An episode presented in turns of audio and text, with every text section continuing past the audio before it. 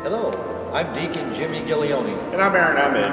And again, we're going to take it up Transformation Tuesdays uh, a notch a little bit by learning from a student, an eighth grader here at Saint Peter and Paul Catholic School, as our special guest for the week. And this is Joey Crowder, an eighth grader. And we're now on the uh, sixth Sunday in Ordinary Time. And uh, this week's question is, do you do good or do you do bad in your daily lives? And again, this week's gospel comes from Matthew chapter five. Living a Christian life, it's not about following a whole lot of rules, the commandments.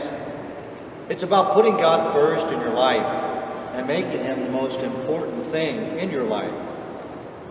Jesus is trying to help us understand that following the Ten Commandments is not the real goal in life. The real goal is getting to heaven, and the commandments are the guidelines that help us get to heaven.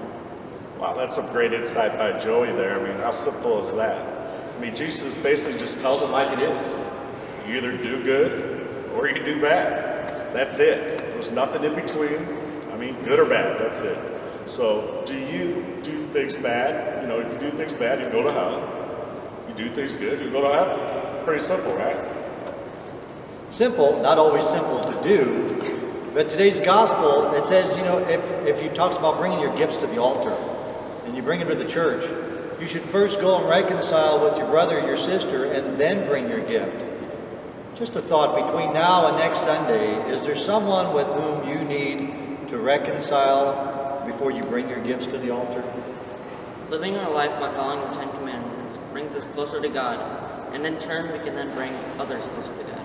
That's absolutely right, Joy. You know, people see what people do, so we need to be aware of our daily actions. You know, you do... You can do a bad decision, which, you know, is a decision that Satan likes, or you, or you do a good decision, which is what Jesus loves. Again, it's only up to us and no one else. Only you can make those actions. Again, our words and words for the week. Do bad deeds, you go to hell. Do good deeds, you go to heaven. That's it. Pretty simple, isn't it, Jimmy? Jimmy? Right to the point.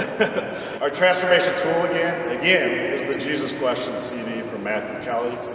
And uh, again, we got free copies over at Morris Hall every Tuesday, again at two ten p m Only again while supplies last. And again, we'll end with our Transformation Tuesdays prayer. Jesus, how do you want me to transform my life today? A special thanks to Joey for being with us today, and God bless you all from Saint Peter and Paul Catholic Church, a spiritual home for everyone.